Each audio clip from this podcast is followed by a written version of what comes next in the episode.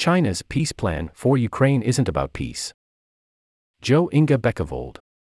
China's peace proposal for Ukraine has come to nothing, if, that is, peace in Ukraine was actually Beijing's main motivation. The 12 points outlined in China's position on the political settlement of the Ukraine crisis are clearly too abstract to be a roadmap to end the war.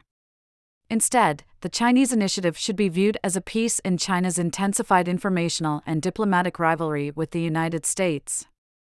After running its diplomatic activity at reduced speed for almost three years due to the COVID 19 pandemic, Beijing has recently launched a number of foreign policy initiatives.